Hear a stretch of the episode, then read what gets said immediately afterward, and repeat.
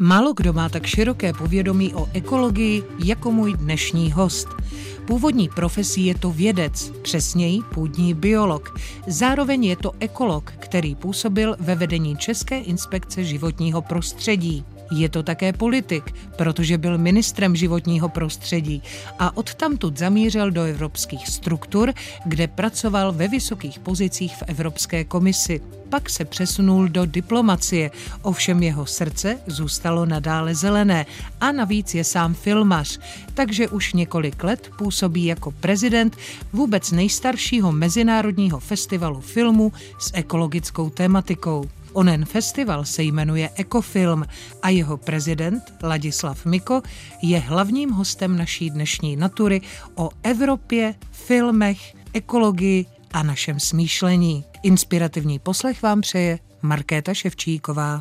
Natura.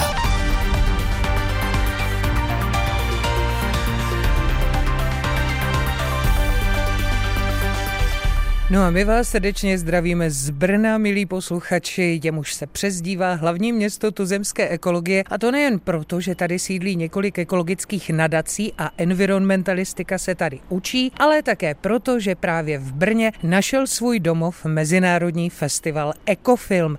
Letos se konal už po čtyřicáté osmé. No a prezidentem tohoto festivalu je právě můj dnešní host a průvodce Ladislav Miko. Dobrý den. Dobrý den. Když člověk pracuje v tom svém oboru, když je biolog, když potom se stane pracovníkem na České inspekci životního prostředí, když poté postoupí do politiky, tak každé to prostředí mu otevře nový obzor. Ono se asi docela liší to, jak jste vnímal otázky udržitelnosti jako půdní biolog a jak je vnímáte dnes? To je dobrá otázka. Já začnu tím, co se změnilo od té doby, tak především to vnímání toho, jak strašně je důležité a potřebné, aby někdo, kdo má tu, řekněme, odbornou zkušenost, byl součástí té politické diskuze. To se ukazuje a stále je to pravda, že když to zůstane jenom na úrovni diskuzí, tak celá řada věcí se prostě řeší polovičatě nebo velmi povrchně a má potom negativní nechtěné dopady. Klasickou ukázkou je diskuse o biopalivech a o tom, že je budeme politicky podporovat a pak zjistíme, že nám to dělá ještě větší škodu zase někde jinde, třeba v té biodiverzitě. Takže to poznání té potřeby, té odbornosti a na druhou stranu té velké nechuti lidí, kteří tu odbornost můžou přinést, se vůbec stát součástí toho politického dění. Mnozí vědci sice vnímají, že je důležité, aby k tomu přispěli, na druhou stranu se nechtějí tímhle s tím ušpinit a potom to v tom politickém diskurzu může chybět. No, já když se podívám na to, jak vnímají otázky udržitelnosti lidé uvnitř Česka v současné době, a když srovnám výsledky nejrůznějších průzkumů veřejného mínění,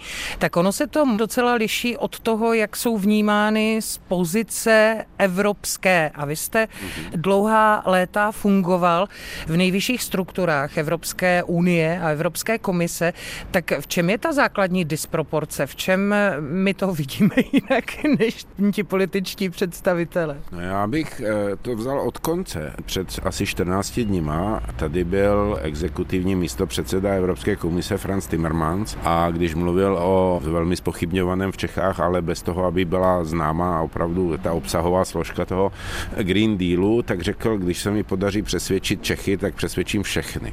Jinými slovy, my máme takovou tu pověst těch a priorních kverulantů, který prostě jsou nejdřív proti a pak koumají ten důvod, proč a jakým způsobem teda z toho ven. A nevím, jestli je to trošku dáno tou minulostí, třeba v tom komunistickém režimu ve věcech životního prostředí a dalších věcí ten režim lhal a měli jsme takovou a priorní tendenci prostě za A tomu nevěřit a za B být proti tomu, asi nám to trošku nezůstalo v genech. Ale když se podíváme do dlouhodobé historie Čechů, tak myslím, že my jsme byli vlastně jakoby dlouhodobě takový ten kverulantský národ. Že? No, já si myslím, že je to už z dob Rakouska-Uherska. No, já bych řekl, že už, už od dob husitství, teda, jako když jsme u toho, ale v každém případě je tady nějaký společenský základ, nějaké nedůvěry prostě k tomu, co tvrdí autority, to je prostě evidentní. Ale přidal bych k tomu taky to, že čelní představitelé tohoto státu se dost často podobným způsobem vymezují a prostě já nemůžu pominout dlouhodobé postoje třeba expres prezidenta Klause k environmentálním otázkám,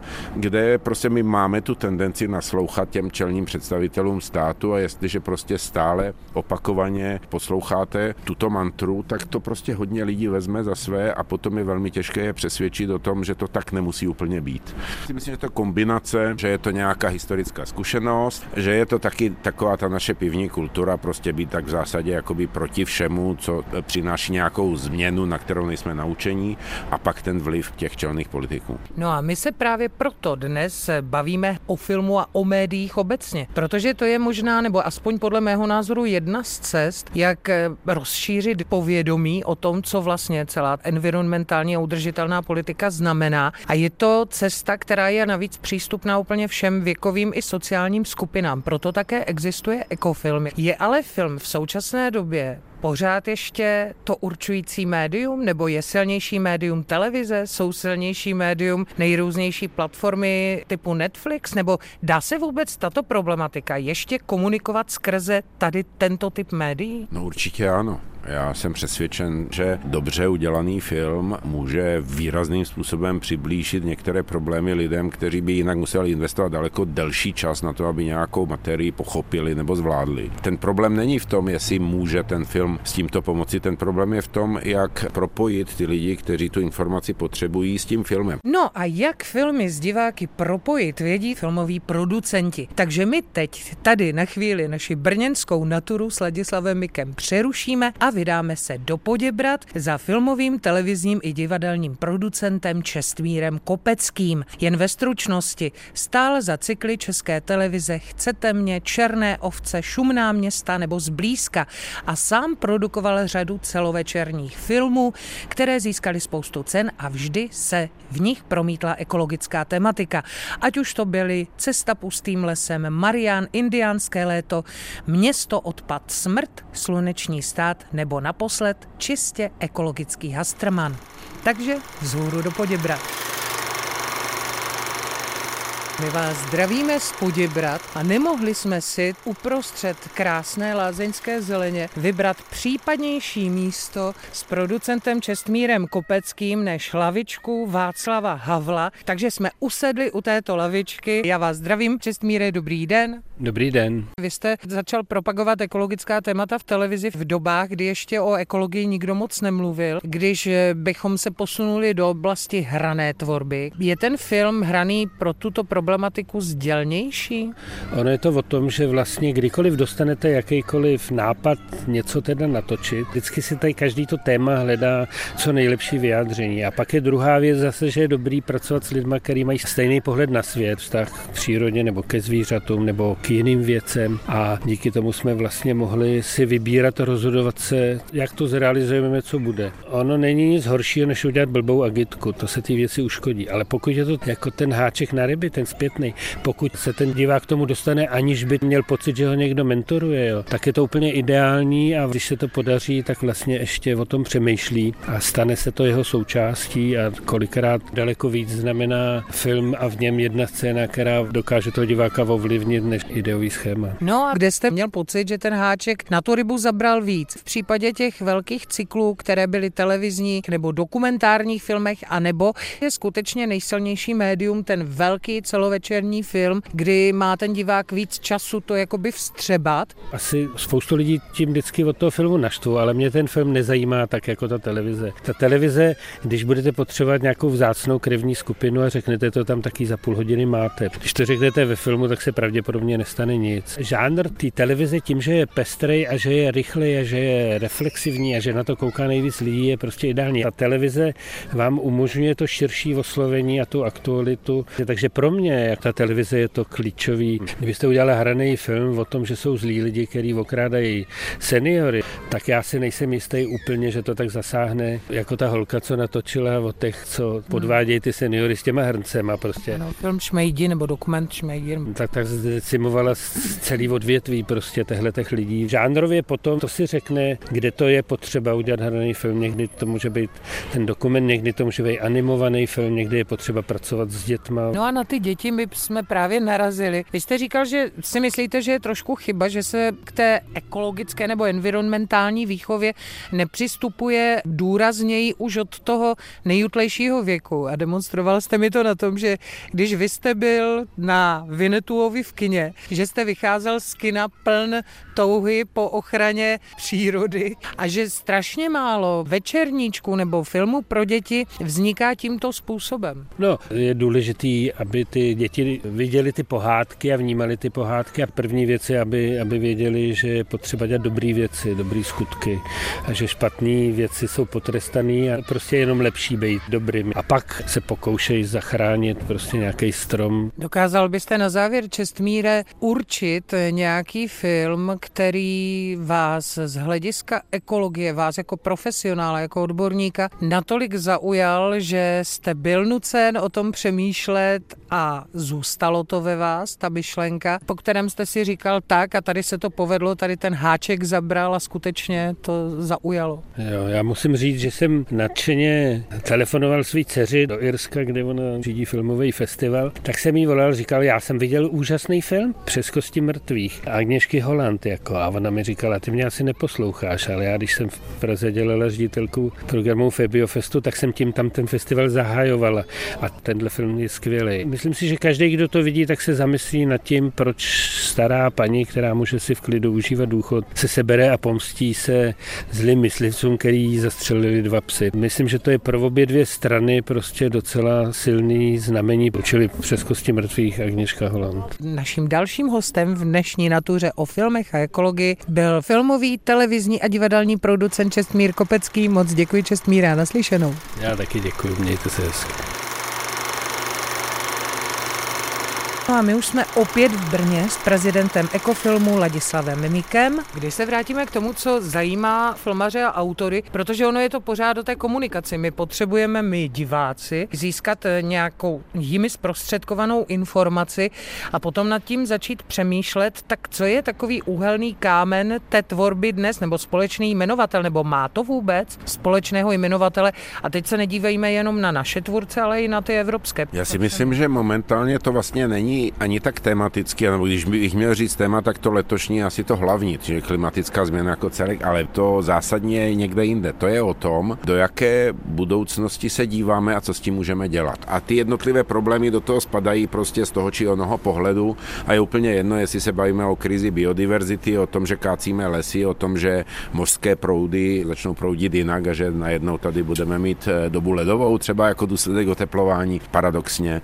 Čili není to o těch jednotlivých tématech, ale o tom všeobecném pohledu. My jsme měli třeba letos film, který velice oslovil členku poroty letošní Evu Holubovou, o tom, že mladí lidi, který známe jako takový ty rebeli a tak dále, vlastně říkají, my už vlastně nechceme v tomhle tom světě, aby žili naše děti, my nechceme mít děti, protože ten svět je tak mizerný, že než to nějak teda pořešíme, tak radši ty děti nebudeme mít. To už jsou věci, které mají dalekosáhlé dopady, čili je to opravdu tak, že zejména ta mladá generace stále víc jakoby cítí, co ji tady necháváme. A za prvé od nás chce, aby jsme s tím něco teda ještě zkusili dělat a za druhé už to sama vnímá jako jednu z priorit vlastně své existence. Takže význam komunikace, informování a hledání řešení, tím pádem i toho obsahu, toho festivalu, vlastně ten, ten důvod ne, že zaniká, ale spíše se jeho význam zvyšuje. No a my teď naše povídání v Natuře o filmech s prezidentem Ekofilmu Ladislavem Mikem přerušíme a dáme slovo jednomu z filmařů samotných. A jde o režiséra, který je zároveň fotografem a cestovatelem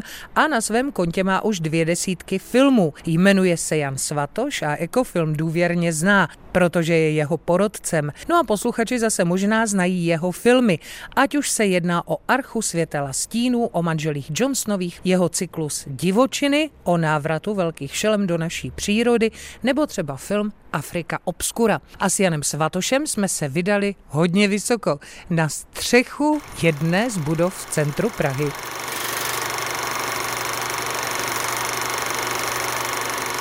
No a abychom měli, milí posluchači, také velmi erudovaný pohled insiderský, tedy zevnitř, tak jsem nemohla pominout jednoho z nejvýznamnějších a nejúspěšnějších filmařů, kteří se věnují environmentální problematice u nás, Jana Svatoše. Dobrý den, Jene. Dobrý den. My jsme se bavili o tom, že vy sám jste autor, ale když se podíváte na díla svých kolegů, a teď myslím opravdu široce do světa, pamatujete si nějaký film, který v sobě ukrýval velmi silné ekologické poselství, který si do dneška pamatujete a zůstalo to ve vás? Já si použiju hned první film, který mě napadl v tomhle ohledu, když jsme byli v mezinárodní porotě festivalu Naturvizion v Německu, kde jsme ocenili dokument Živý obraz lepšího světa od Mariana Poláka. Tam způsobil lehkou kontroverzi, protože on nepojednával jenom o přírodě, ale ta příroda tam byla naroubována na příběh člověka, který obýval česko-německé pohraničí, a stavil se kriticky vlastně k tomuhle tématu, že tam vlastně byla přerušena ta kontinuita. A to byl ten moment, který podle mého rozhoduje o tom, jestli člověk zvládne klimatické změny. Je to vlastně vztah člověka ke krajině, k životnímu prostředí, a já mám moc rád filmy, které ty lidi nedávají stranou. Dneska je trend jako člověka oddělovat a mluvit o přírodě a člověk jako by do ní nepatřil, ale on tam je, on je součástí. Jak říká Stanislav Komárek, můj oblíbený,